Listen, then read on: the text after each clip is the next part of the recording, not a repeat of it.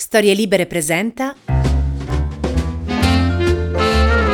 I neuroscienziati ci dicono che hai giorni contati il desiderio. Giorni contati dopo il primo incontro. Parlano di 18 mesi, più o meno. Dopodiché il desiderio si accascia, l'amore finisce gli effetti della dopamina su alcune zone del cervello si esauriscono e si cade di nuovo nel vecchio tram tram. A quel punto ci sarebbero due soluzioni, o cambiare oggetto e rinnovare l'impatto con eh, la dopamina, drogare, diciamo così, le nostre vie cerebrali, oppure rassegnarsi a una vita ordinaria senza desiderio.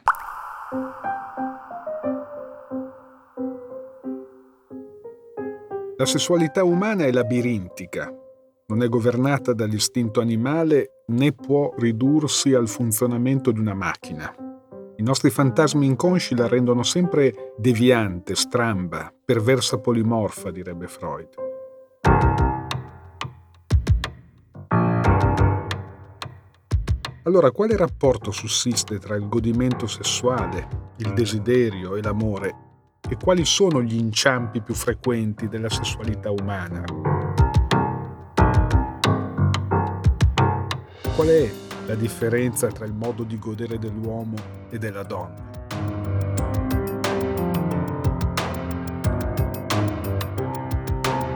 Io sono Massimo Recalcati e questo è La vita erotica.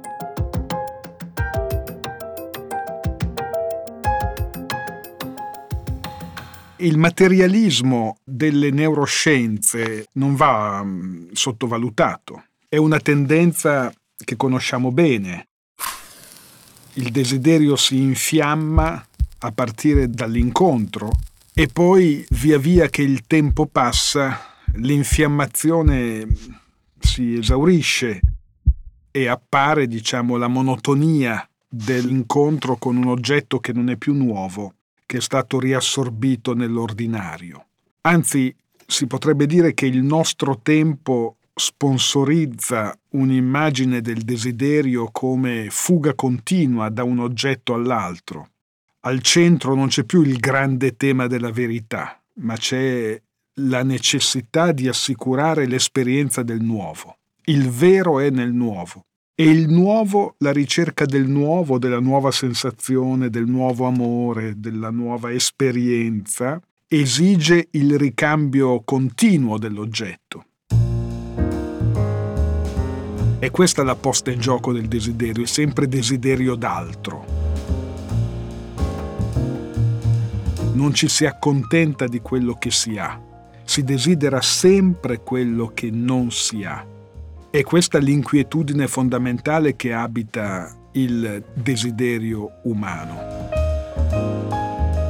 Ecco perché Lacan descrive il desiderio come in una formula difficile ma che potremmo facilmente tradurre come una metonimia della mancanza essere. Significa che noi siamo una mancanza e la nostra spinta è quella a colmare la mancanza che noi siamo.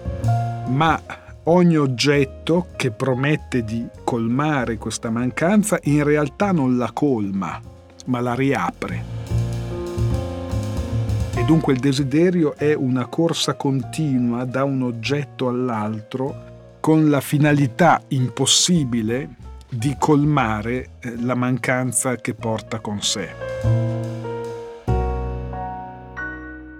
Ora, questa dimensione del desiderio entra in contrasto con la dimensione dell'amore, perché se il desiderio moltiplica i suoi oggetti, se il desiderio punta costantemente al nuovo, al nuovo incontro, alla nuova geografia del nuovo corpo dell'incontro, l'amore esige la ripetizione, l'amore esige la durata, L'amore esige la costanza, la continuità. Abbiamo dunque un'opposizione tra il carattere, diciamo, erratico del desiderio e il carattere monogamo dell'amore.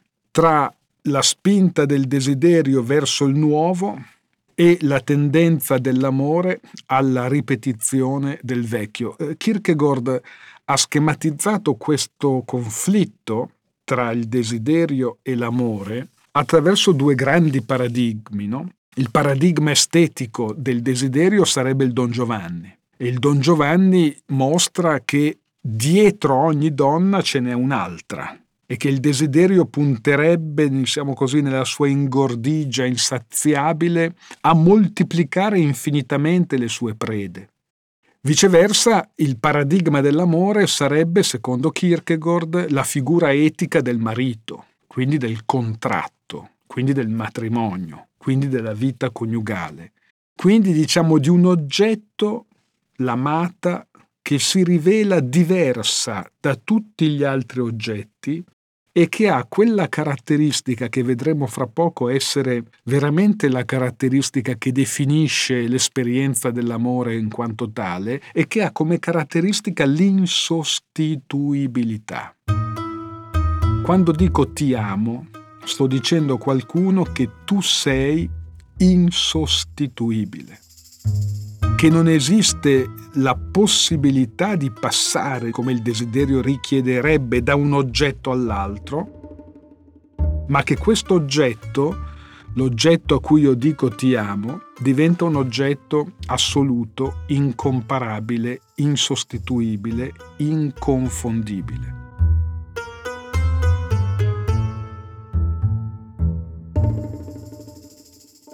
Allora, per entrare più nel vivo di questa opposizione tra l'amore e il desiderio, ritorniamo su una immagine del rapporto del bambino col seno. Eh, l'avevamo citata per distinguere la dimensione della pulsione da quella dell'istinto, cioè da distinguere l'istinto della fame, quindi il seno come oggetto che nutre, dalla pulsione sessuale il seno come oggetto che fa godere. Se noi ritorniamo su questa immagine, possiamo introdurre una terza dimensione, come se ci fossero, diciamo così, tre seni diversi, se mi posso esprimere in questi termini. Un primo seno è il seno che nutre il bambino soddisfacendo la sua domanda di cibo, quindi l'istinto della fame. Un secondo seno è il seno che il bambino trattiene con sé per godere della sua presenza nella bocca. Questo godimento che avviene attraverso il seno è un godimento che avevamo definito pregenitale, autoerotico, orale. Quindi in questo caso il seno è oggetto del godimento. Poi c'è un terzo seno, che forse è il terzo seno, diciamo così, è tra i tre il seno più importante, quello di cui il bambino ha più necessità, se posso dire così, no? che è il seno come segno. È il seno che la madre offre al bambino non come oggetto che soddisfa la sua fame, ma come segno della sua presenza, quindi come segno dell'amore materno. Il seno quindi, semplifichiamo, si sdoppia. Da una parte è un oggetto che serve al bambino per mangiare, che serve alla pulsione per godere, ma dall'altra un segno che serve al bambino per sentire che la sua vita è amata, che la sua vita non è in questo mondo per caso come un filo d'erba o come un sasso, ma che la sua vita è amata da un altro che gli offre attraverso il seno il segno della sua presenza. Qui stabiliamo un nesso fondamentale, imprescindibile che caratterizza l'amore, che è il nesso appunto tra la domanda d'amore e il segno. Che cosa chiede l'amore? Che cosa domanda l'amore? L'amore domanda un corpo, domanda un pezzo del corpo, per esempio un seno, oppure l'amore domanda non un corpo, non un pezzo del corpo, ma domanda un segno. E quale segno domanda l'amore? L'amore domanda il segno della presenza dell'altro, cioè quel segno che fa esistere la mia esistenza come un'esistenza voluta, desiderata, come un'esistenza che ha un senso, come un'esistenza che ha valore per l'altro. Allora diciamo così che l'amore, ogni amore è domanda che il soggetto rivolge all'altro, domanda del segno, il segno di avere, come dire, un valore per l'altro. Potremmo dire che questa è anche una definizione che Lacan dà del desiderio umano in generale, no? quando dice che l'amore è in fondo la manifestazione più piena del desiderio umano, del carattere umano del desiderio. Che cosa significa? Che il desiderio preso nella sua più radicale configurazione, che è quella dell'amore, non è desiderio di qualcosa, non è mai, appunto, dicevamo, desiderio di un corpo, di una parte del corpo, di quello che l'altro ha, di quello che l'altro possiede, di una qualità, di una proprietà dell'altro. No, il desiderio è sempre desiderio del desiderio dell'altro. È desiderio di essere desiderato dal desiderio dell'altro. È desiderio di desiderio. Ecco, questo punto è essenziale, no? L'amore è il desiderio come desiderio di un desiderio, desiderio di essere desiderato dal desiderio dell'altro, quindi non desiderio di qualcosa, ma desiderio del segno di questo desiderio. Diciamolo ancora meglio, no? Lacan ci dà questa immagine molto bella, potente, anche se apparentemente difficile da leggere, quando dice che l'amore è il donare all'altro la nostra mancanza, donare quello che non si ha. L'amore sarebbe donare all'altro quello che non si ha, donare la nostra mancanza. Che cosa vuol dire? Ma intanto per tradurre questa formula apparentemente contraddittoria, immaginiamo due amanti che si ritrovano dopo un lungo tempo di separazione. E immaginiamo che una delle due, dei due discende da un treno e immaginiamo i due che si abbracciano e immaginiamo qual è la prima domanda che uno rivolge all'altra. Ti sono mancato. Cioè, sono stato presente in te, dentro di te, nel tempo della mia assenza. La mia mancanza ha fatto segno per te. Sono stato ciò che ti è mancato in questo tempo. Come dire, la domanda non è semplicemente tra i due, può essere anche quella, che cosa mi hai portato, che cosa mi hai preso. Non è dunque una domanda che si ferma sul piano dell'oggettualità, no? Certo può anche essere questo.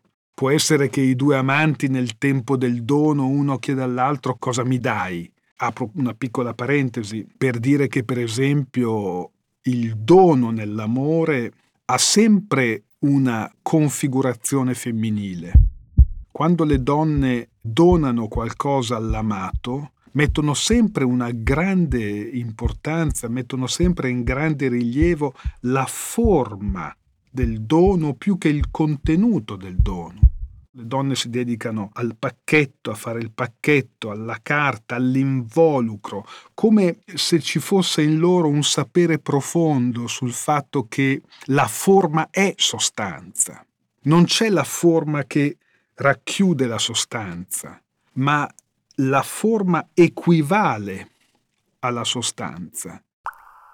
Ed ecco perché le donne sono sempre più attente a verificare la presenza del segno nel dono d'amore. No? Quando un uomo in modo diciamo un po' brutale dice alla sua compagna guarda ti stacco un assegno, prenditi quello che vuoi, non è un dono d'amore, perché in questo gesto manca la cura per la forma, cioè la cura che custodisce il segno, il segno che trasmette la mancanza prenditi quello che vuoi, non è esattamente, diciamo, la forma che può assumere il dono d'amore che è il dono della mancanza.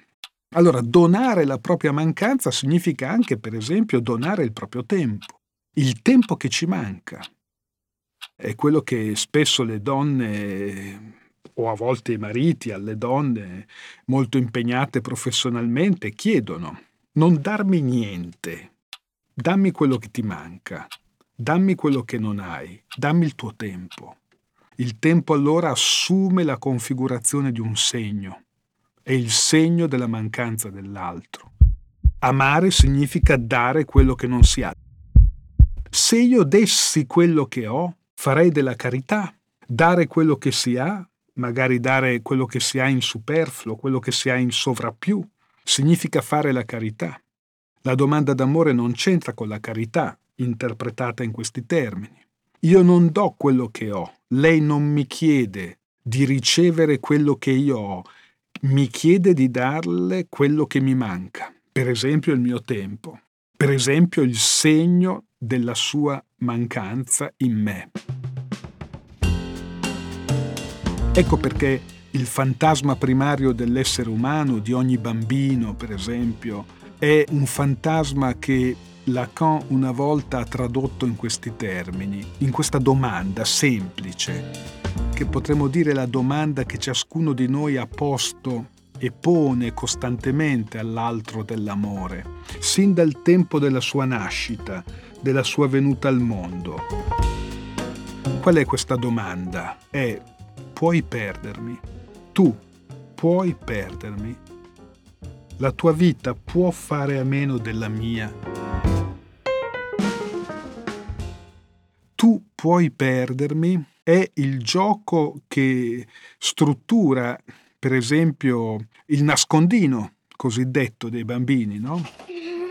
Perché i bambini amano molto fare questo gioco di nascondersi, sottrarsi alla vista, perché testano in questo modo il desiderio dell'altro. Tu puoi perdermi. Ricordo mia figlia molto piccola, 4-5 anni, che ogni volta che io rientravo a casa, dopo una lunga giornata di lavoro, non si faceva trovare, spariva e mi costringeva a cercarla nella casa chiedendomi dov'è Camilla. E a un certo punto, quando Camilla constatava la mia disperazione, del non trovarla appariva.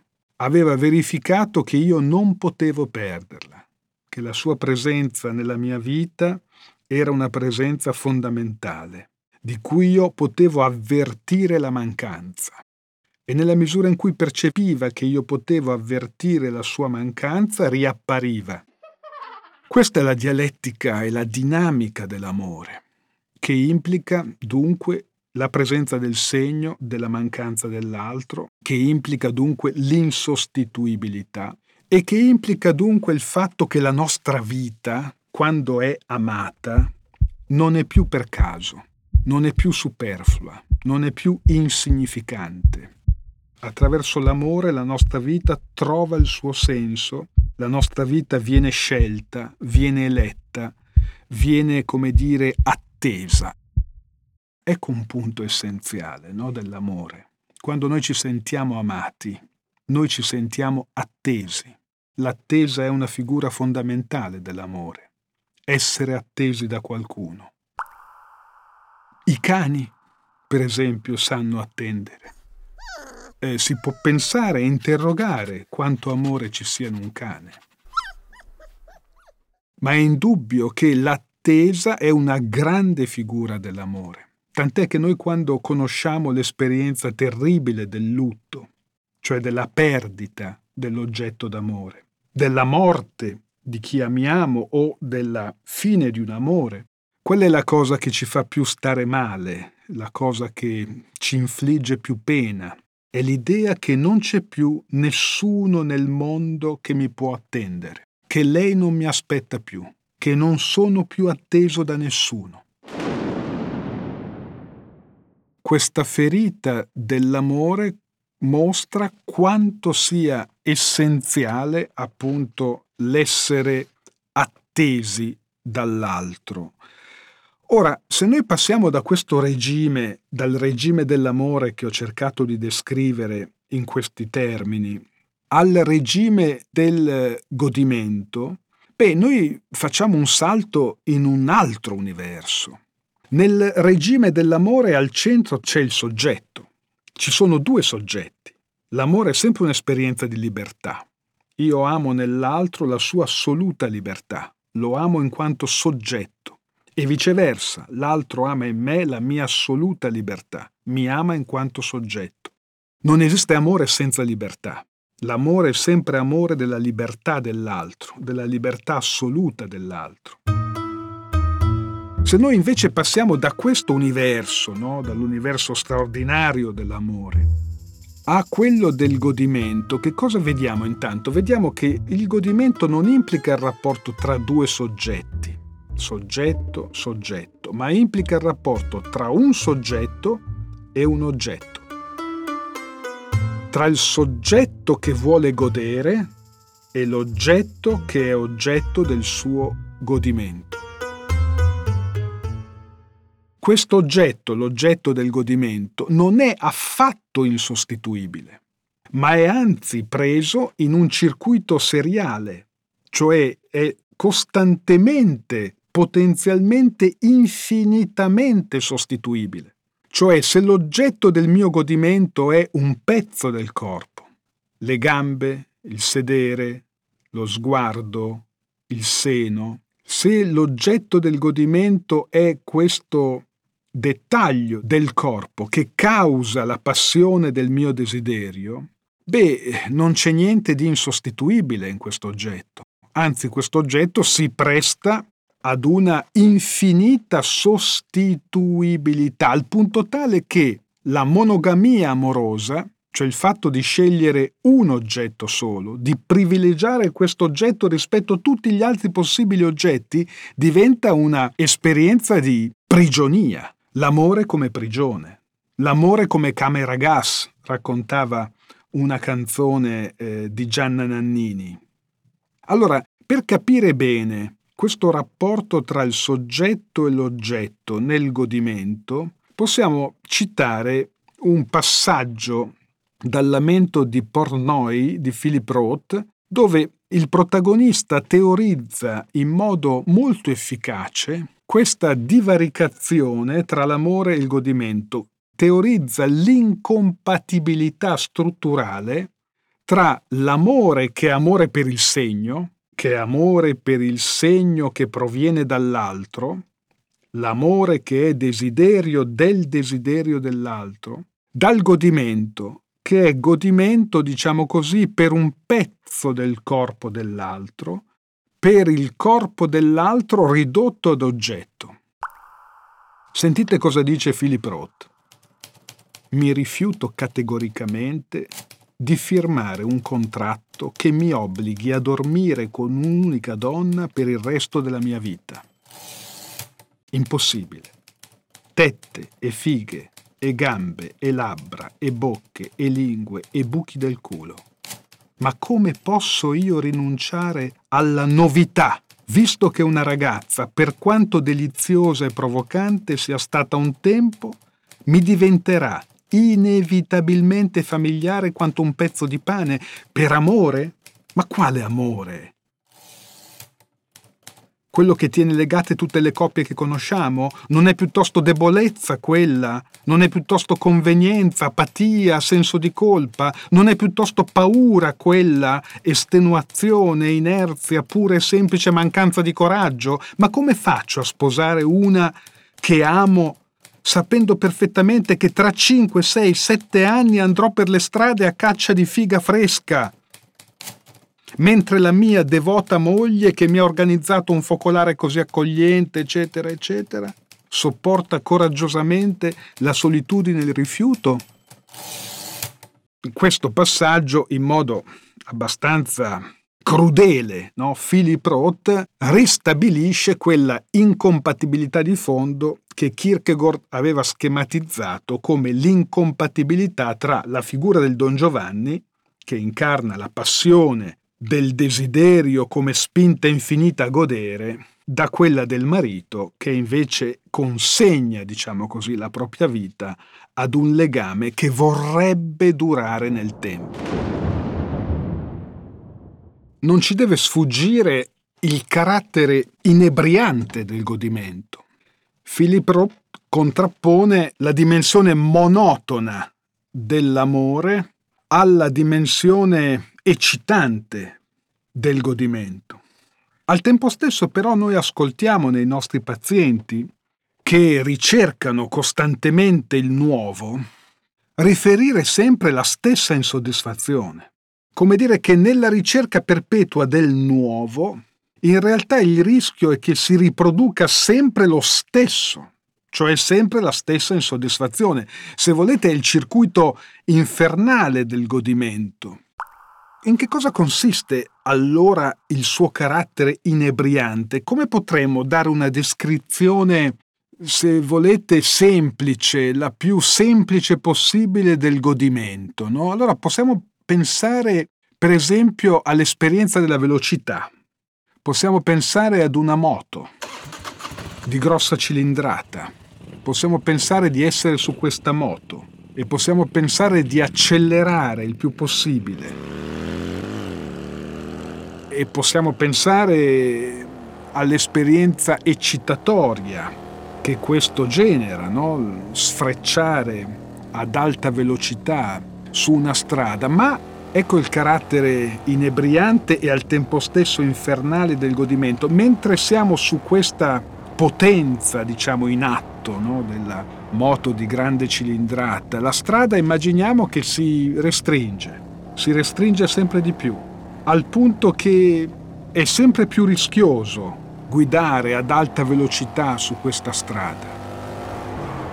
È come dire, è il confine sottile che separa il godimento nella sua affermazione vitale, no? la velocità, il vento nei capelli, l'ebbrezza della guida, dal rischio mortale, dal rischio, come dire, del suo capovolgimento di questa stessa forza vitale nel suo contrario. È quello che metteva in scena in modo drammatico un mio vecchio paziente, che aveva una passione smodata per le prostitute, il quale però selezionava le sue mete, diciamo, attraverso un criterio particolarissimo.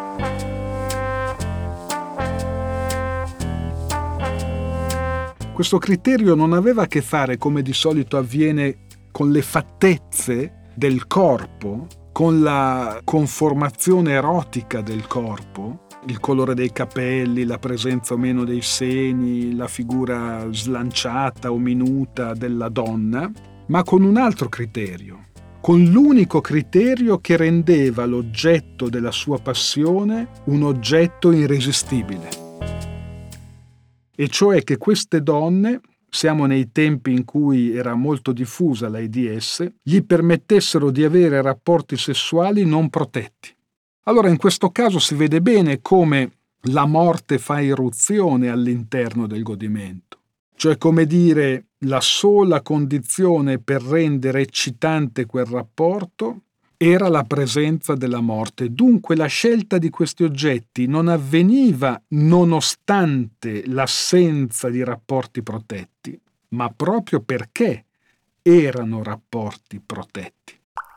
Questa vicenda ci riporta ad una storiella cosiddetta che il filosofo Kant racconta nella critica della ragion pratica che si presta molto bene per descrivere il carattere eccessivo del godimento, quando Kant si riferisce, diciamo, al dilemma che coinvolge un uomo che ha desiderato e desidera ardentemente una signora e che ipotizziamo di proporre a quest'uomo la possibilità di consumare una notte d'amore con questa signora, a condizione che dice Kant, al termine della notte di passione, quest'uomo dovrà sottoporsi alla forca, quindi perderebbe la sua vita.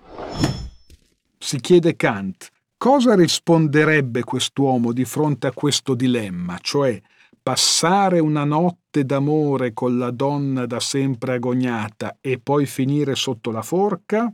O evitare la notte d'amore e salvare la propria pelle? Kant dice non ci sarebbero dubbi sulla scelta dell'uomo. Avrebbe sicuramente scelto la seconda delle due opzioni. Salva la propria pelle ed evita la notte d'amore. Ma Kant viene prima di Freud. Il grande passo sovversivo della psicoanalisi è quello di mostrare che c'è nell'essere umano una spinta al godimento che si muove in direzione contraria all'autoconservazione della propria vita. Il nostro motociclista che sfreccia a tutta velocità in una stradina stretta rischiando di fracassarsi contro le pareti è un esempio clamoroso di un godimento che va al di là della ragione, di un godimento che Kant non poteva pensare, di un godimento che è vitale e al tempo stesso contro la vita che la psicoanalisi per prima ha messo in evidenza.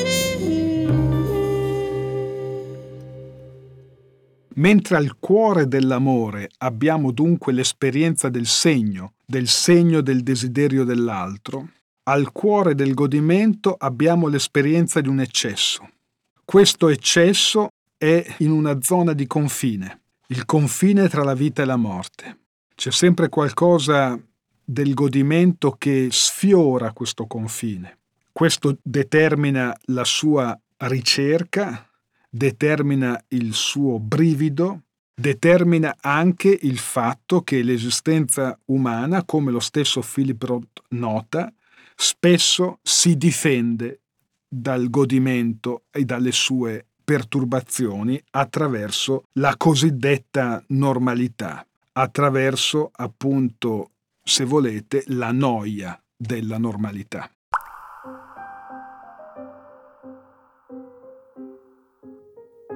Io sono Massimo Recalcati e La vita erotica è una produzione di storielibere.fm a cura di Alessandra Rossi. Vi aspetto per il prossimo episodio su Storie Libere sulla vostra app di ascolto preferita. Una produzione storielibere.fm di Gianandrea Cerone e Rossana De Michele.